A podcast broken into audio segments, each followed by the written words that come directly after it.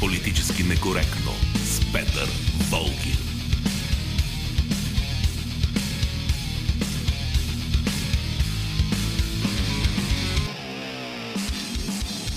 Здравейте! Време е за свободно говорене по радиото, иначе казано за политически некоректно. Днес с Георги Бангиев, той е звукорежисьор, Борислава Борисова, редактор на предаването и Велина Георгиева е връзката ни с вас в социалните мрежи. Аз съм Петър Волгин. В този час започва и протеста на партия Възраждане срещу въвеждането на еврото. Знаете, че има включително искания за референдум по тази тема. Използвам повода, за да поговорим днес за референдумите.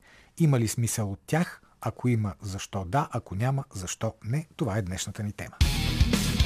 Политически некоректно. Сега в едно демократично общество няма нищо по-нормално от това да има референдуми. А нашите управляващи, без значение в коя част на идеологическия спектър се намират, винаги казват, че най-важното за тях е да изпълняват желанията на избирателите. А няма по-естествен начин, извън изборите, хората да кажат какво искат от провеждането на референдуми. И ето тук се получава една парадоксална ситуация. Властовите елити, които били силно заинтересовани от мнението на хората, изведнъж стават доста скептични, когато стане дума за допитвания до същите тези избиратели. Веднага започват едни усуквания и шикалкавения. Ама бил много сложен съответния въпрос. Ама той изисквал експертност. Ама какво разбирали хората от него?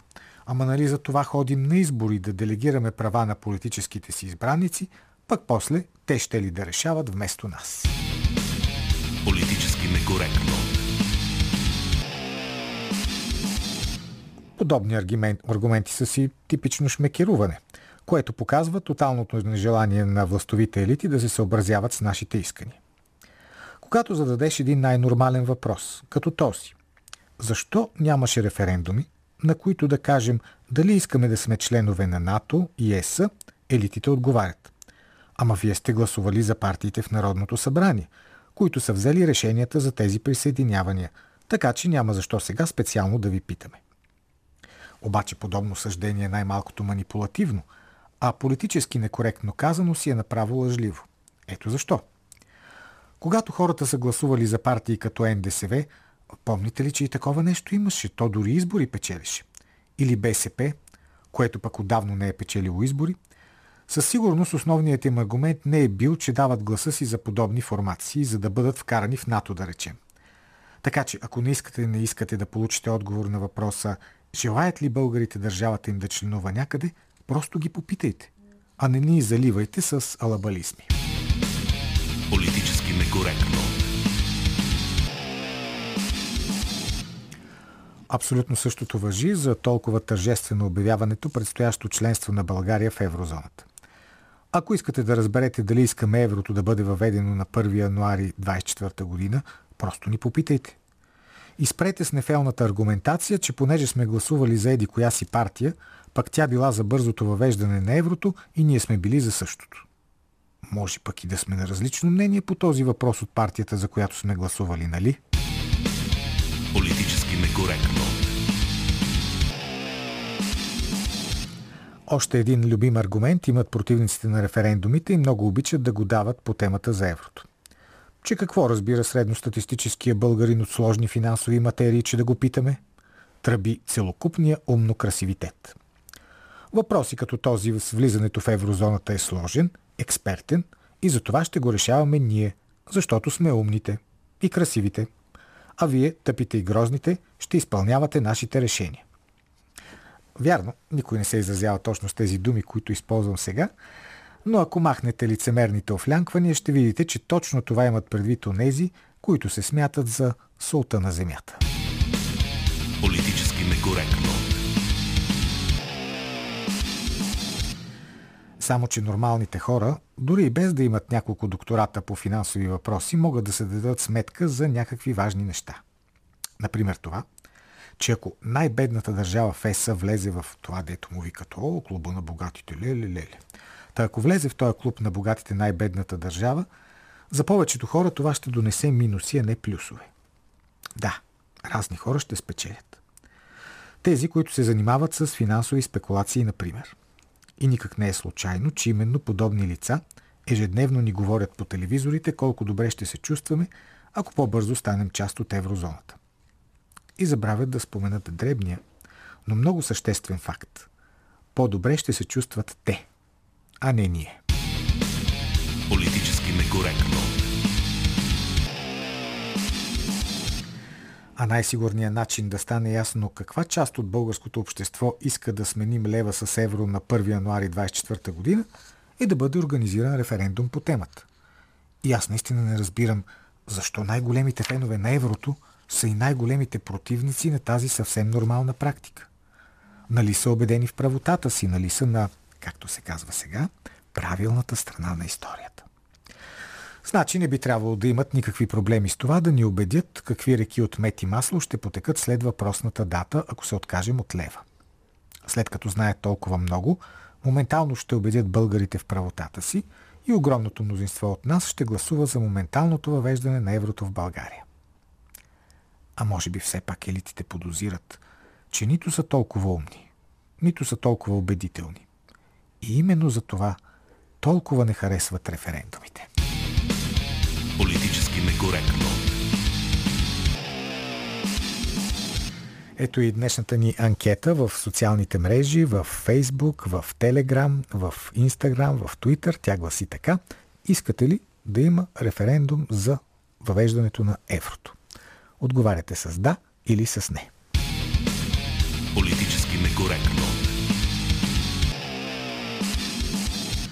Гост в Политически некоректно днес е доцент Григор Сарийски от Българската академия на науките. С него ще говорим за економика, за финанси и за политика. Разбира се, то всичко това е едно. Добре дошли, доцент Сарийски. Добре заваря, господин Логин. Така, да започнем наистина. Как ще се промени нашия живот, а, когато или ако еврото бъде въведено в България от 1 януари 2024 година? Да кажем, че това е възможно. Ми ще почнем да плащаме членски внос. Нали? В клуба на богатите, както във всеки друг клуб, трябва да плащате. А какво Има... ще получаваме? А, значи ще получим имидж. А, вижте, това е точно като в един клуб. Когато влезете в клуба на богатите, вие плащате членски внос, а печелите престижа да бъдете там. Отделен е въпрос обаче къде точно ще бъдете. Защото в клуба има различни помещения и това, което се подготвя за България, е мястото, на което са в момента страните от периферията. Предполагам си спомняте, неодавна те бяха наречени с подигравателното ПИГС. Е, сега ще трябва да търсят място и на БъТО, нали, как да се включи вътре в абревиатурата но уловката е, че плащането е свързано наистина с голям разход на средства. На първо място трябва да се плаща средства в фонд за преструктуриране, схема за гарантиране на депозити, спасителни програми и така нататък. Все неща, които някои от тях са в момента направени, други предстоят, като да речем това, че ще трябва да се спасяват Италия и Испания. В момента всеки си затваря очите за този факт, но ако погледнете да речем балансите на системата Target, те откакто е създадена, испанските и италианските банки де факто все повече имат да дават на тази система и в момента тя е с дупка около 1 трилион именно за сметка на банките от тези държави. Ето до нас ли ще опре да ги спасява? Значи всеки, който е в еврозоната, трябва да спасява. Това е, ако си спомняте, когато беше дълговата криза, страните от еврозоната се събраха, взема, взеха решение и всяка страна членка трябва да се съобрази с това решение. Тоест, независимо, че вие може лично да не сте съгласни в лично качество, но като член на еврозоната трябва да плащате, трябва да плащате отчисления. От друга страна пак, нали, ние ако закъсаме нещо, нас ще ни спасяват. Значи при 23-4% дълг към БВП при нас срещу 140-50% в Италия и Испания, направете си сметка кой ще закъса първи. Това първо. И второ, разликата между нас и тях е в десетки пъти, нали, като пари, които ще трябва да бъдат отпускани.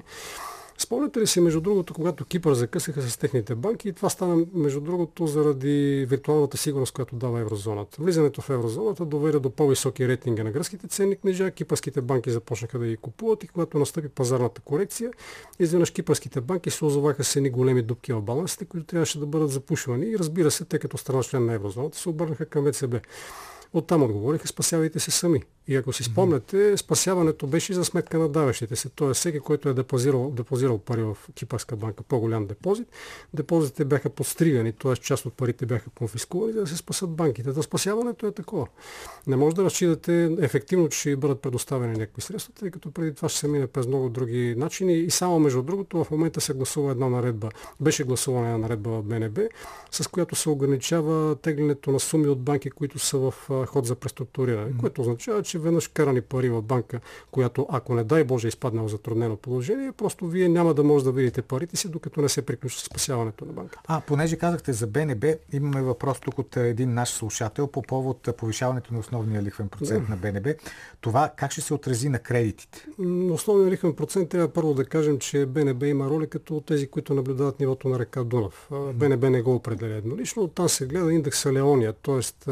осреднената лихва на овернайт депозити на междубанковия пазар, т.е. на каква цена банките си дават пари на други.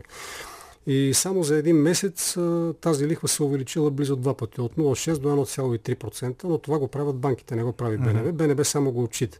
А как ще се отрази върху кредитите? Ами всеки кредит, който се отпуска, е да не е всеки, но да речем 4 от 5 кредита или 8 от 10 са при така наречената плаваща лихва. Тоест имате един лихвен процент, който е базов, дали ще е основен лихвен процент или а, някой друг такъв бенчмарк и върху него се слага надбавка, което означава, че при всяко повишение на този бенчмарк, на тази база, има автоматично повишаване на разходите за лихви.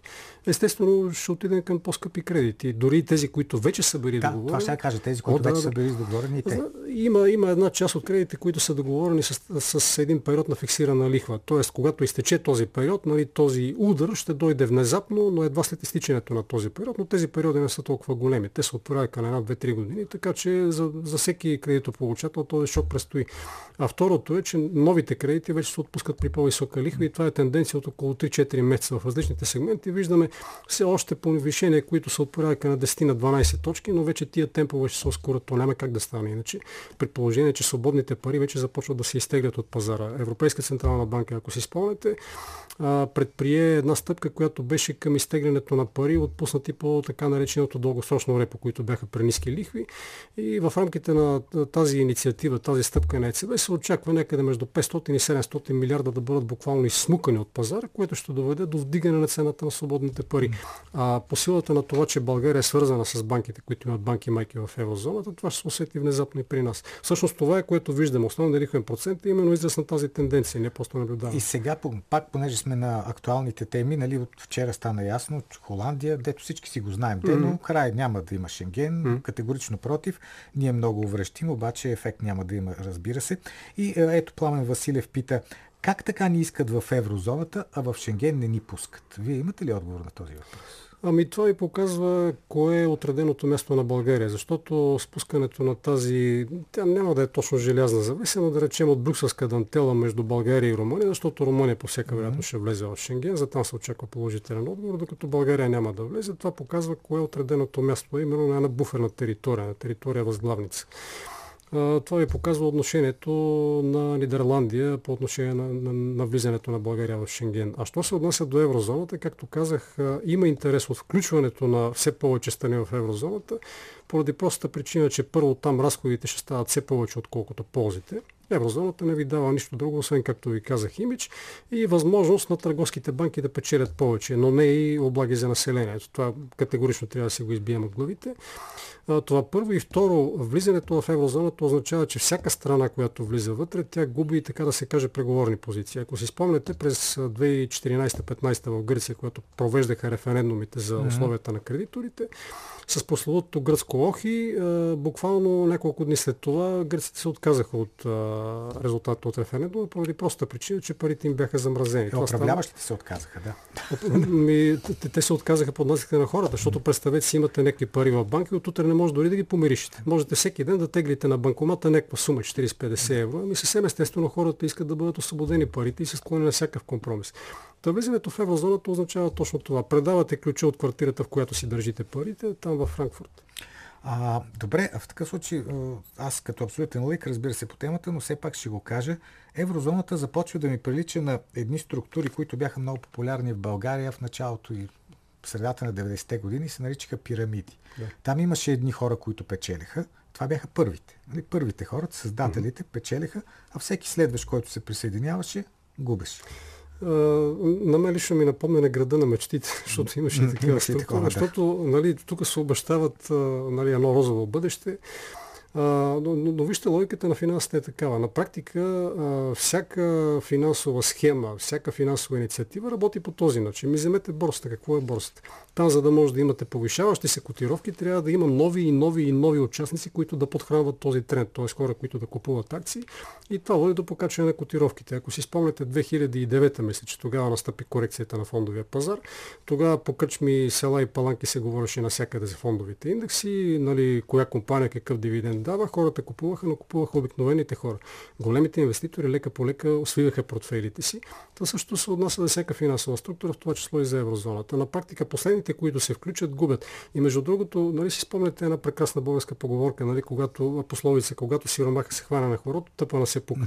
Нали, това е правилото на последния включва се. Обикновено последните се включват нали, онези, които са, така да се каже, най-маржиналните участници и винаги по правило те се включват в най-неподходящия момент. И все пак и тук ще има хора, които ще спечелят, нали така? Тоест ще има, ще има сфери от обществото, граждани, които се занимават с определен тип дейност, които ще спечелят. Кои са конкретните? Ами на първо място това е банковата сфера, защото влизането в еврозоната означава, че, както изпоменах за червения телефон, получавате кредитор от последна инстанция. Както беше някога, 90-те години, всяка банка, която има нужда от а, така аварийно да получи някакво допълнително количество пари, защото има депозанти, които са на опашка пред вратата и трябва да може да им плати депозитите, можеше да звънне в БНБ и да поиска да й бъде предоставена допълнителна ликвидност. С влизането на валутния борт, създаването на валутния борт, това нещо отпадна и банките могат да теглят пари само ако предоставят обезпечение в злато, първокласни облигации и прочие, т.е. на практика този вариант вече не съществува. След влизането в еврозоната това ограничение отпада. И всяка търговска банка ще може по всяко време да звъне на Европейска централна банка и да иска пари на заем. Въпросът е, че това означава, че банките ще работят с много по-малко пари в мазето което означава, че те няма да са толкова солидни, колкото са в момента. Каквото и да си говорим, нашата банкова система в момента е най-солидната, с най-добри показатели в Европейския съюз.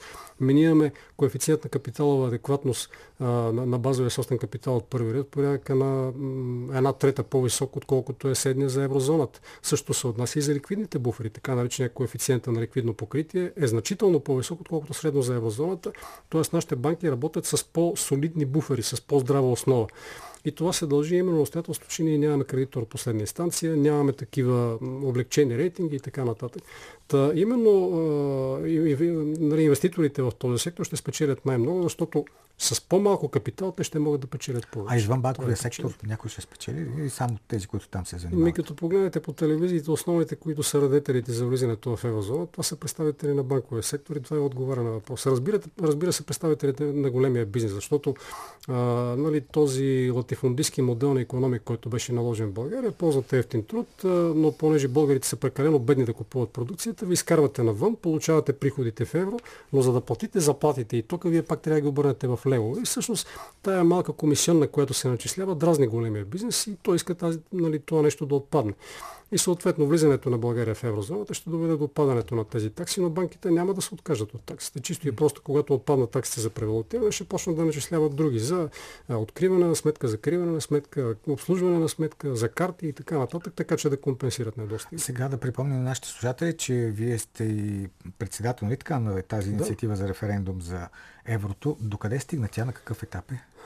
Сега проблема при нас, че нормативната уредба е нарочно така направена. Вие в въведението не случайно споменахте за това, че ние малко така бегаме от референдумите. Ако погледнете един много интересен доклад, малко отклонение ще направя, доклад на предевропейския парламент от април тази година, който се казваше референдуми по европейски въпроси, ще видите, че от списъка страни, които са провеждали референдуми по това дали да се присъединят към Европейския съюз, еврозоната и така нататък, България е единствената, която липсва.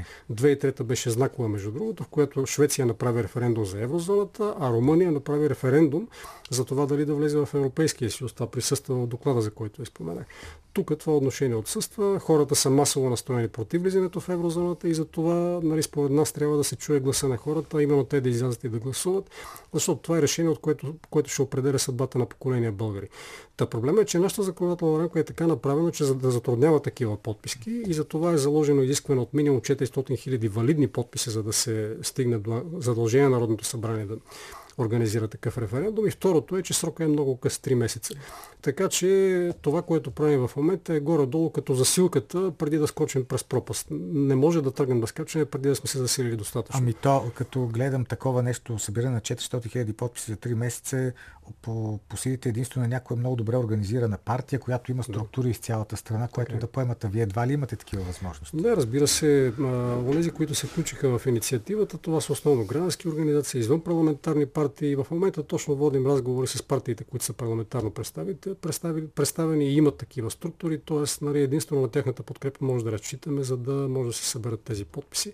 Но когато има конкретен резултат от тези разговори, очаквам това да стане в рамките на 10 на дни и вече ще може да излеземе с а, конкретни стъпки и с дати. И то като гледам, май само възраждане ви подкрепят от партиите в парламент. Ами неформално се изненадате колко така има и партии, които част от техните членове подкрепят инициативата. Ма не си признавате. Не си признават. не си признават. Разбира се. Да, да, да. В смисъл, вижте, немалка част от партиите, от тези, които са вътре в парламента, осъзнават, че в крайна сметка целият този преход 33 годишни, той не беше за да имаме просто пазар. Всъщност това, което имаме, дори не е свободен пазар, а беше идеята именно да не се налагат централизирано някакви решения от едни отговорни другари, които да ги спускат за сведение и изпълнение и че хората трябва по някаква форма да участват в управлението. Голяма част от хората са убедени, но не и на ниво общо партии и общо парламент. Та именно заради това се бавим толкова с разговорите, които провеждаме. Те са неформални в момента. Добре, ще следим. Разбира се, това искам да поговорим и по някои други въпроси, свързани с а, економическото положение в България. А, как мислите, доцент Сарийски, дали през следващите месеци ще има, м- да кажем, окротяване на инфлацията? Хората ще могат да си поемат въздух или напротив ще става все по-лошо и по-лошо? Земетресенията, нали знаете как са? Те са, те са на вълни, на трусове, така че нали, в общия случай нямате едно земетресение, което нали, да премине и да приключи. След това имате обикновено втори и трети. Е въпросът дали втори и третия трус ще бъдат по-силни. И затова трябва да погледнем какъв е фундамент. Значи, потребителската инфлация беше първия месец, в който отчетахме известно забавене на темпо от 18,6 на 17,5 което е сравнително добра новина. Но ако погледнете фундамента, т.е. какво идва отдолу, ще видите, че нямаме основание да очакваме постоянно окротяване на инфлацията, т.е. ще трябва да свикнем с високите инфлационни темпове и то за дълго време. На първо място цените на производител в селското стопанство сега излязаха данните за третото три месече, които показват 45% ръст, нали, т.е. 45% ръст на продукцията. Естествено, че трябва по някакъв начин да се прехвърли върху крайния продукт. Не може крайният продукт да ви е само с 17,5 по-скъп. Това първо. На второ място, производствената инфлация в индустриалния сектор също е значително по-висока, близо два пъти от това, което отчитаме при ритейла, нали, при инфлацията за домакинствата. На следващото място а, има доста сериозно напрежение, което те първо ще се разрежда по отношение на доставките. Вижте да речем допитването от преди две седмици на Асоциацията на производителите на оръжение продукция показва, че 95% от производителите няма да бачкат този сезон, което означава 20 пъти сливане на местното производство и компенсиране с внос, който разбира се ще е по-скъп и с различно качество.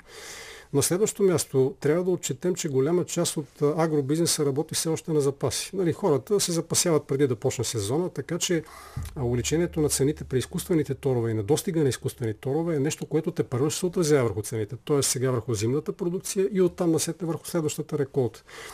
На следващо място, като погледнете и фундамента за това, което е необходимо за да произведете въпросните торове, ще видите, че голяма част от производителите на тези суровини де-факто спират доставки или започват да ги предлагат значително по-скъпо, което означава едно единствено нещо. Прекъсване на тези вериги на създаване на добавена стоеност и оттам насетне търсене на пазара при, нали, пазара ще търси равновесие при нови, доста по-високи цени.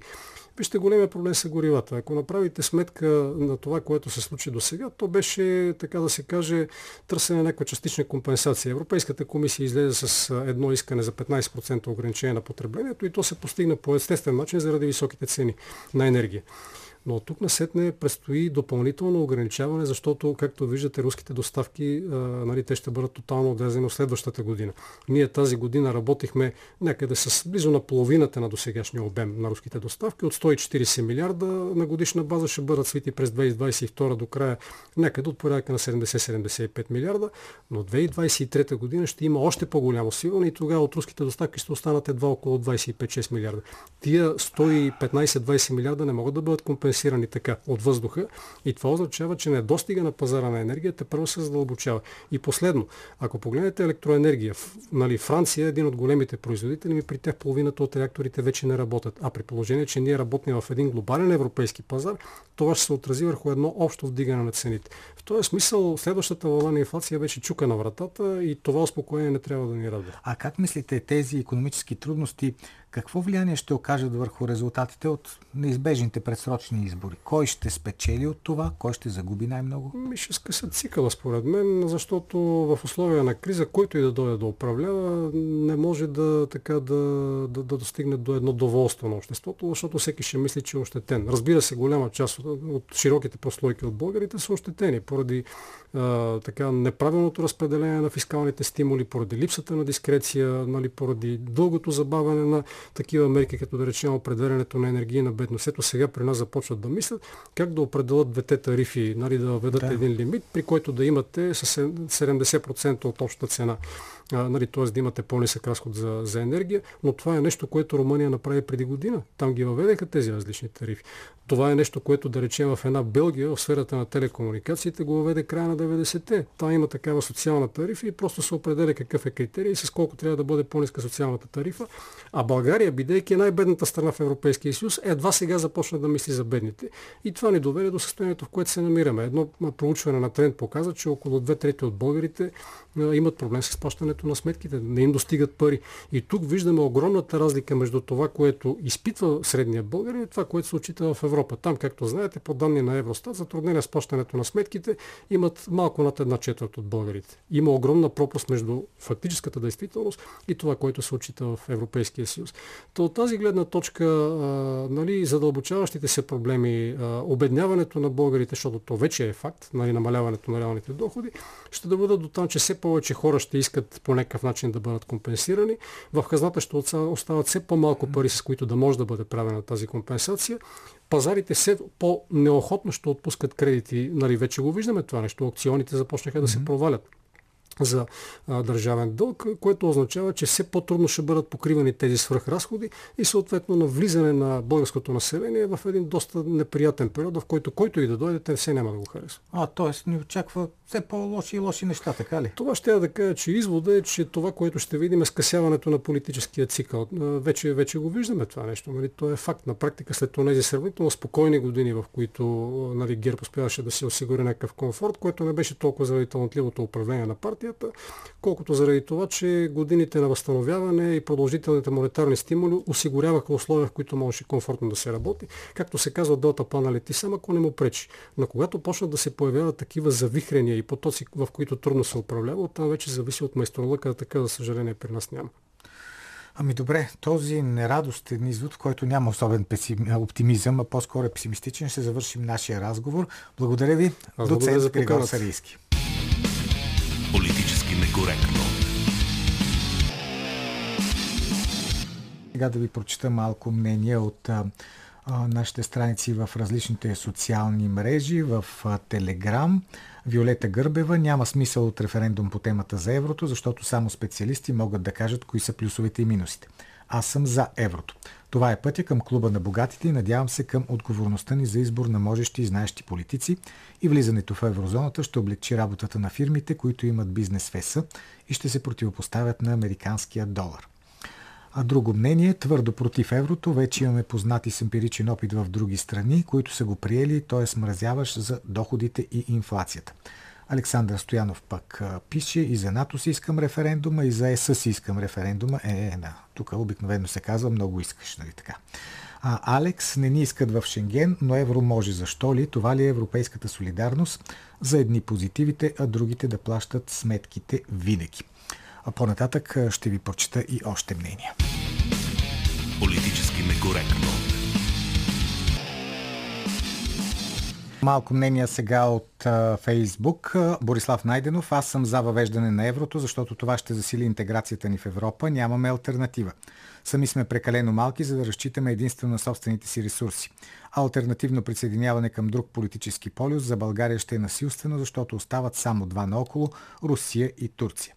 Тихомира Танасов искат ни в еврозоната, но не искат в Шенген. Демек отреждат ни място на буфер, слуга и фикус до прозореца, който да ги пази от течението, но който обаче да им плати сметката накрая. Болен здрав носи ли, защо канят магарето на сватбата да носи багажа, а не да замести младоженеца в първата брачна нощ? Да, да, много искаш. Заповядайте в поредната, последната финансова пирамида, която да закове последния пирон в ковчега на третата българска държава, завършва Тихомир Атанасов, Калин Константинов. Не трябва да въвеждаме еврото по две причини. Първата е тежката финансова криза, през която ще преминем веднага след приемането му и не е ясно дали ще излезем от нея. Втората с загубата на националната ни валута губим една от последните форми на суверенитет, които са ни останали. Чакайте, имаше едно мнение от моята любима социална мрежа. Знаете, моята любима социална мрежа се нарича Twitter. Там са най-умните. Там най-умните неща може да прочетете изобщо в интернет сферата и а, потребителя се нарича със също така много интелектуалното име равен в главата. И той казва човека, искаме евро без референдум. Е, това си е приказка на интелигентен човек. Да ви напомня нашите телефони 0889 202 207, 029631565 и 029336743. Днес ви питаме, искате ли да има референдум за въвеждането на еврото? Добър ден! Ало? Да, само си изключете звука на радиото. Аз ли съм? Вие сте. Ами, Русия създава а, толкова много предатели в България, че те провалят демокрацията, провалят партньорите ни, провалят всичко. Русия иска да сме на последно място и сме на последно място в Европа. А вие чухте ли въпроса? Да, кажете го. Добре. Искате ли да има референдум за еврото? Референдум а, а, искат да имат тези, които владеят, това са комунисти, които владеят простолюдието. Те знаят, че знаят как да, да дадат знак, знаят как да прецакат България и заради това те знаят, че владеят.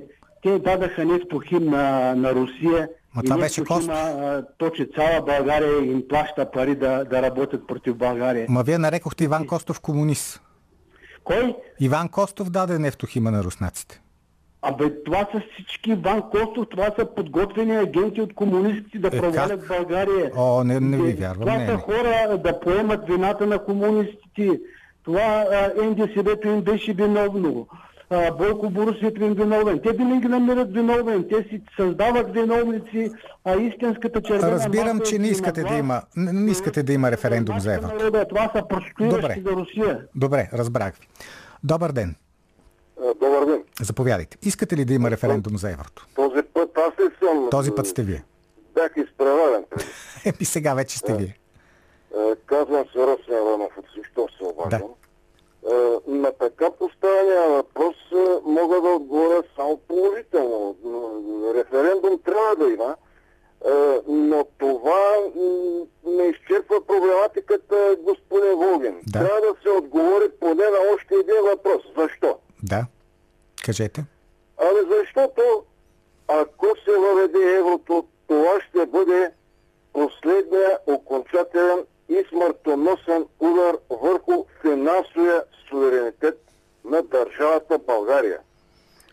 И ако ние, умни и красиви продажници, са забравили какво е това финансов суверенитет, трябва да се припомни, макар и съвсем накратко. Финансовия суверенитет се състои в правото на всяка държава сама свободно и неограничено да изгражда своята финансова система, своята парична система, да формира финансовите си институти за свой собствен интерес и да участва като суверенна и независима държава в международните финансови Е, отношения. ма ето сега, тук веднага ще ви кажа, че примерно нима една Германия, която е, се отказа от марката в името на еврото да не е суверенна, или една Франция, или някои други такива големи държави. Те си суверенни, нали така? Никой не може копче да им каже. Е, вижте, господин Волгин, е, нека да припомним тогава и нещо друго. Уроците на един от малкото мъдри американци, които трябва да бъдат слушани. Професор Стив Ханке. Мгм. Професор Стив Ханке категорично препоръчва в България да не се въвежда еврото като национална парична единица. А, Що се отнася за финансовия суверенитет, А, оставете Германия, оставете Франция. А, тяхната специфика е друга. А нашата е друга. Това е свързано и с а, а, традиции, с много други неща, а, за които сега просто няма как а, да, Да, да се говори. А, а що се отнася до другата страна на въпроса, а, вие още в самото начало го казахте, че а, всичко това е сведено до интересите на партиите, а не на гражданите. Обикновено така става. Факт. Факт. Обикновено става това, което искат партиите. Благодаря ви. Добър ден. Ало, аз ли? Да, вие сте заповядайте. А, казвам се Георги Георгиев, обаждам се от Да, господин Ямбол. Да. А, аз съм за провеждането на референдум за еврото, но на референдума ще гласувам против самото въвеждане на еврото в България. Защо? А, преди време ми се обадих и ви казах същото. Просто а, ние вече сме приели еврото с валутния борт и няма смисъл да го въвеждаме фактически в България. Обаче пък привържениците на еврото казват обратното, че има смисъл, защото до този момент ние сме били само негативите от това нещо потребявали, а сега като введем еврото ще потребяваме и добрите страни. Ами аз не виждам никакви добри страни. А, реално, ако някой ще спечели от въвеждането на еврото, това са големите финансови институции и някакви хора, които смятат да вършат някакви финансови сделки. Иначе, обикновените хора като мен и вас няма да имаме никаква полза от въвеждането на еврото. А и ако случайно се получи някаква финансова криза, а, ние можем да отвържем лева от еврото и примерно да го ам, фиксираме към долара или към рублата или към юана или към която валута си решим. Е, ако сме в а, еврозоната, няма как да правим такива изпълнения. Благодаря ви. Добър ден. Ало, Да, добър ден. Никола Киримов от Хайрин Върчанско. да, господин Киримов. Радвам се, когато има такова предаване като вашето и изобщо предаванията, които могат да включат слушатели, защото преди всичко ние ще работиме с тия средства, които искат да ни ги наложат. Аз като вярващ човек, дори мъж на вярата, защото служа на живия Бог, искам да ви припомня нещо. Вие сте от класическата гимназия в София, така че сте чели Библията. Само ще ви кажа, това е а, м, пророк Еремия, 28 глава, от 12 до 14 стих, дет се казва, че пророк Анания струши а, хомота. Във Врачанско на хомота му казваме Ярем 2. Да. А, Ярем, Ярем Ярем. Ярем, защото това е Ярем Да, 2, да, дойде да. от Европата. Да. Но какво ще рече е Ерем? Ерема са две гради. Една отгоре над врата, една отдоле под, под шията. И отстрани две жегли. И като ги завържат на волът, цял ден оре и, и така. Но пророк Анания казва, струши хумота, защото той казва, няма да такова. Не ти трябва хумот. Днеска всички напълват да слагат хумот на България. Но а, тогава Господ казва на а, пророка Еремия, казва, ще кажа Нани, че ще сложа железен, ти струши, казва дървения хумот, но аз ще сложа железен хумот. Ето това е. Значи две жегли от лево и от десно и една града отдолу. А еврото какво ще бъде в, тая, в този контекст, който разказвате? Моля? Еврото каква роля играе в този контекст, контекст Не, който дава? Това ставаше въпрос за Ерем 2, дето иска да ни вкарат нали, в чекалнята. Ние сме си- да, А, че- да. Влезем ли в чекалнето, оттам нататък да. сложат ли тия Ерема, няма мърдане, както казваше и, и, и, и тия, които се изказаха против еврото, защото България си има и химн, има си и знаме, има си и герб, има си е, и паричната единица и, и това... а, той Европейския съюз няма, а, значи, а, и, и продължава словото, нали, в 14, в а, 14 Обаче нямаме време да го изслушаме, защото времето ни притиска. Благодаря ви много за този интересен контекст. Добър ден. Ало, Да, добър ден, господин Волгин. Заповядайте. Вие сте. Младен Дилов от София се обажда. Да. А, наистина, ние, хората, обикновените, просто смъртните, така да кажа, не можем да дадем компетентно становище и не можем да А, защо да не може? кажем чрез референдум как да, да се въведе или не еврото. По-скоро референдумът трябва да се използва за други цели. Какви са те? Да. Вие като работите в радиото, нито сам си определите заплатата, нито сам определите правилника за вътрешния ред, а тези неща са ви дадени от ръководството. А колко хубаво би било, Сега, ако можех сам да си Върховният суверен на българската държава, народа, трябва да определя и заплатите на, на с референдум, и заплатите на депутатите, и правилника за работа на, на, на парламента, и поне изборния кодекс, за да не се получават тези е, Ема той изборния кодекс още които по-сложен и от това. да кажа. И това е по, от, от въпроса за еврото се оказа по-сложен. Видяхте в парламента, не могат да се разберат толкова време. За съжаление така е, обаче наистина нали, хората, обикновените хора, нали, те не са компетентни, не могат да вземат нали, Не, не са компетентни. компетентно становище по Чу, тези човек като, като почете малко, като се поинтересува и може да даде определено становище. Не е нужно да бъде а, доктор по финанси, за да се изкаже по някакъв а, въпрос. Достатъчно е, да, има достатъчно информация навсякъде, има книги, има статии, така че човек би могъл да си състави а, обективно мнение. Благодаря ви за обащанията. Политически некоректно. Сега ще хвърлим поглед към съседна Турция, поради множество причини, разбира се, най-вече защото е наш съсед и е добре да знаем какво се случва там и какви са там политическите процеси и най-вече каква е стратегията на президента Ердоган в голямата геополитическа игра, защото няма как да не сте забелязали, той доста умело в последно време се движи между различните полюси, между Русия, Запада, Съединените щати. А да не забравяме също така е, че само след половин година там предстоят президентски и парламентарни избори. Затова е важно да следим процесите в тази държава. Разказ на Калина Андролова.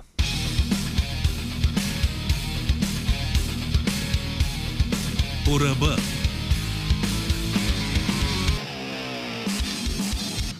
Само след 6 месеца, през юни 2023 година, в Турция предстоят президентски и парламентарни избори, които се очертава да бъдат трудни за Ердоган. Не само заради економическата ситуация в страната, но и заради фокусираната подкрепа на САЩ за опозиционните партии.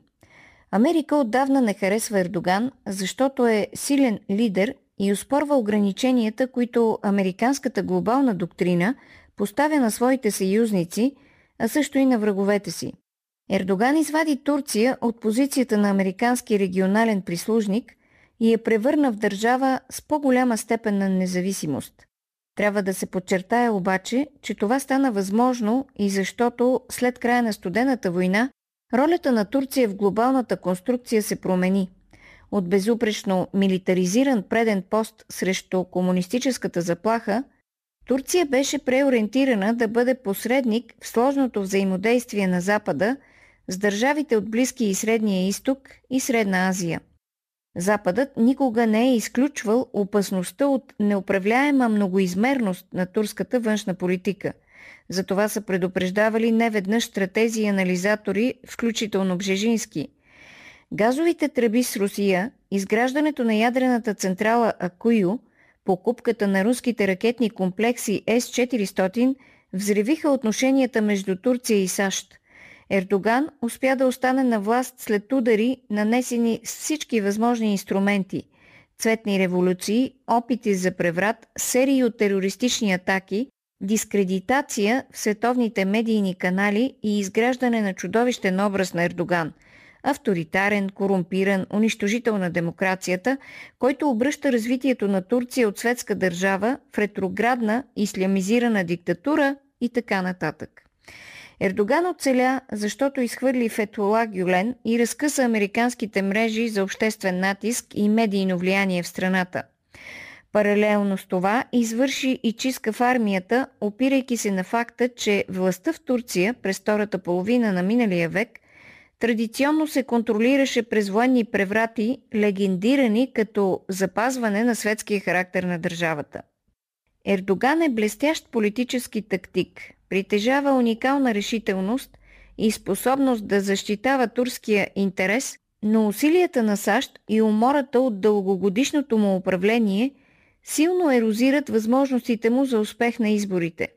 Затова светът очаква, че Ердоган може да прибегне до външно-политическа операция, за да мобилизира националния вод около себе си. Дежурните интервенции на Турция в Сирия и Ирак този път може и да не са достатъчни, за да събудят рязко активността на избирателите. Цялата хулиганска постановка с ислямска държава беше за да се свали Башар Асад или в най-лошия случай да се отцепи територията на така наречения сирийски Кюрдистан, където са съсредоточени нефтените залежи. В момента Турция се опитва да изгони американските военни, които охраняват изпомпването на нефта и да се настани на тяхно място, контролирайки кюрдските територии. И ако САЩ използваха ислямска държава и така наречената въоръжена демократична опозиция, за да се настанят на територията на Северна Сирия, то Ердоган използва заплахите от терористичната активност на ПКК – за да обоснове участието на турската армия в отцепените територии. Турция вече успешно освоява части от района, като на мястото на довчерашните кюрдски милиции се установява контрол от турските военни и от групировки, свързани с Анкара. Ние създадохме местни съвети за самоуправление и органи по реда и сигурността, обяснява Фахретин Алтун, говорител на турското президентство – Похарчени са милиони долари, построени са училища, болници, банки.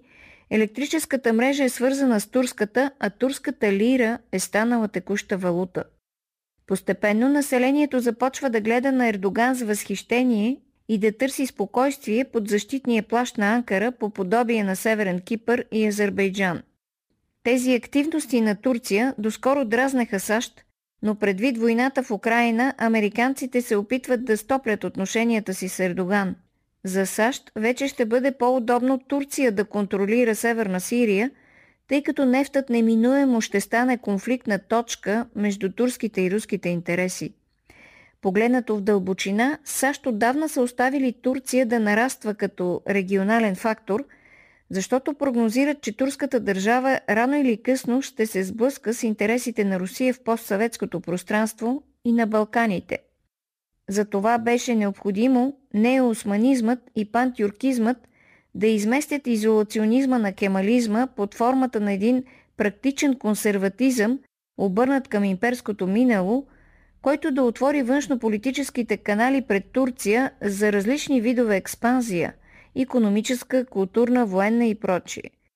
Деликатната игра на Ердоган в конфликта между Русия и западните държави превръща Турция в централен хъб на газ, торове, зърно, изобщо за суровини. Ердоган иска Турция да бъде хъб и на преговорите, които се водят около войната в Украина. Той тласка Анкара към глобално значение. Предстоят избори и профилът на Ердоган ще става още по-гъвкав и по-зрелищен в международната политика.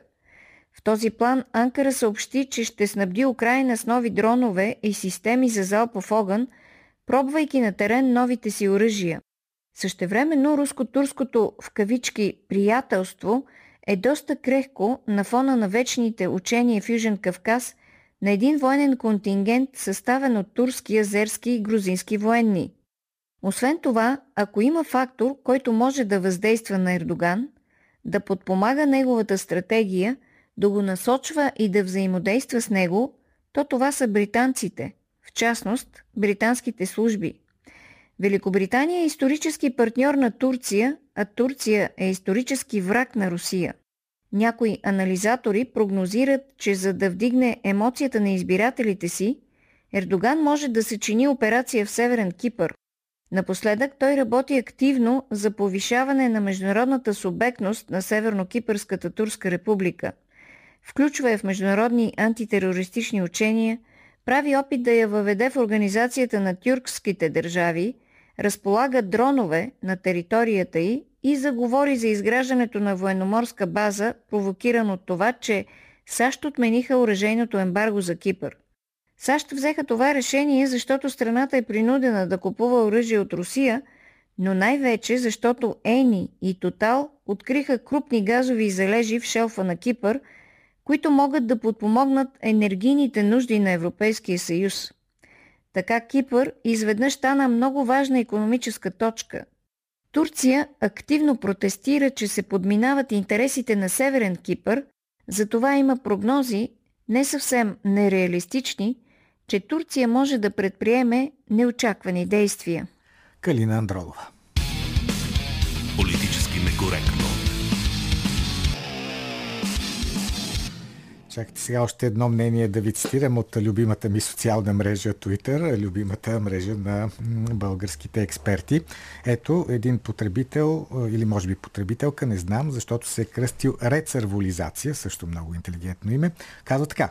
Референдум за влизане в еврозоната само за хора с поне бакалавърска диплома в област економика. Не казва дали може и финанси, може и само економика. Така е написал, написала. Тези, които са си получили економическото образование във Фейсбук или от Евроком и други партийни телевизии, би следвало да гледат отстрани. Не е казал Twitter, може би ако си получил економическото си образование от Twitter, тогава ще допуснат да участваш в референдума. Изобщо много забавни неща има в българския Twitter. Политически некоректно. Много точен припев имаше тази песен. Не, няма да оцелеем, ако поне малко не полудеем както пеят сила, в случая Аланис Морисет. Сега да ви съобщя резултатите от анкетата. Ивелина вече е готова с тях. Анкетата, в която ви попитахме дали искате да бъде проведен референдум за въвеждането на еврото. Сега, в скоби да кажа, понеже получих запитвания, ама то такъв референдум не може да има, защото ние сме длъжни да го въведем.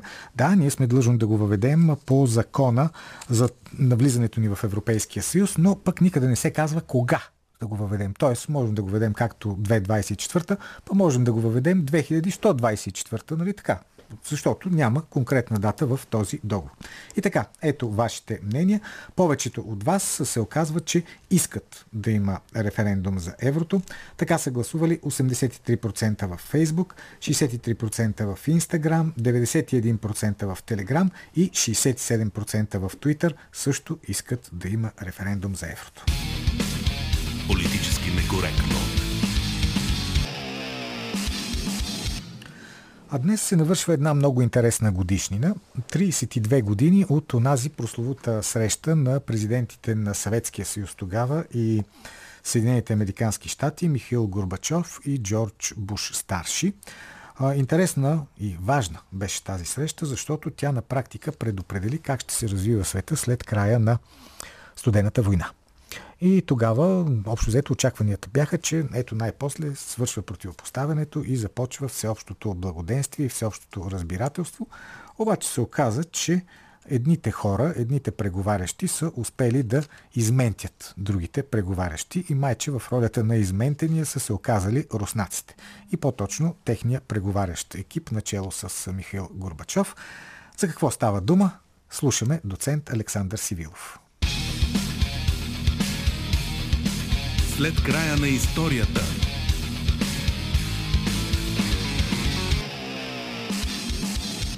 На 3 декември 1989 г. във водите до остров Малта приключва срещата между съветския ръководител Михил Горбачов и американския президент Джордж Буш старши. За първи път в историята на двустранните отношения те излизат с обща пресконференция на борда на съветския круизен кораб Максим Горки. Горбачов обявява, че СССР при никакви условия няма да нападне САЩ, а американският му колега заявява, че историята навлиза в нов период. Това е началото на края на студената война. За съжаление и до днес преговорите са обвити в мистика и митове и не е ясно какви са реалните решения взети на тях. Най-важната причина е, че така и няма прияти никакви писмени документи.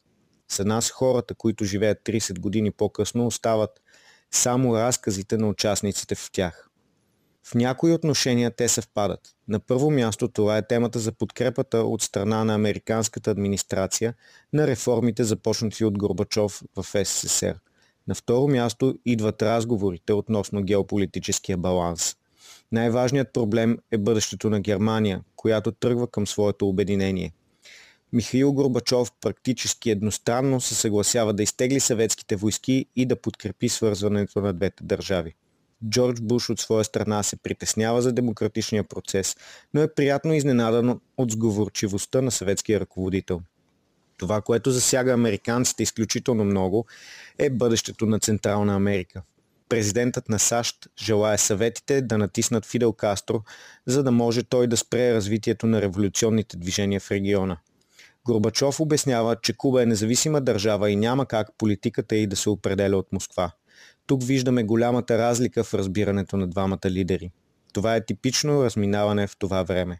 Докато съветският генерален секретар смята, че работи с партньори, в американската администрация продължават да гледат на всички от другата страна на желязната завеса като на противници. Обсъден е балансът на силите в глобален мащаб. Горбачов обяснява, че СССР са преминали изцяло към отбранителна военна доктрина, но той е притеснен, че САЩ и НАТО продължават с доразвиването на своята настъпателна концепция за гъвкав отговор на всичко, което идва от изток. Социалистическият ръководител представя на Буш една карта, на която ли ясно се вижда, че Съветският съюз е напълно обграден с бази на НАТО и американските съюзници. Горбачов отбелязва, че в бъдеще НАТО и Варшавския договор трябва да станат политически съюзи, които да съжителстват, а не военни пактове, които да са готови да встъпят в конфликт, водещ до пълно унищожение. Американският държавен глава одобрително приема забележките. Според историческите легенди, тогава той обещава, че в случай на разпускането на военната организация на източния блок, НАТО няма да се разширява.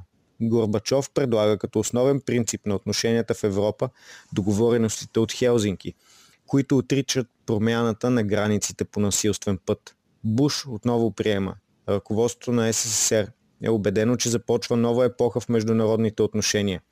Време, в което повече няма да има войни и развитието на обществото ще бъде изцяло в демократичната плоскост.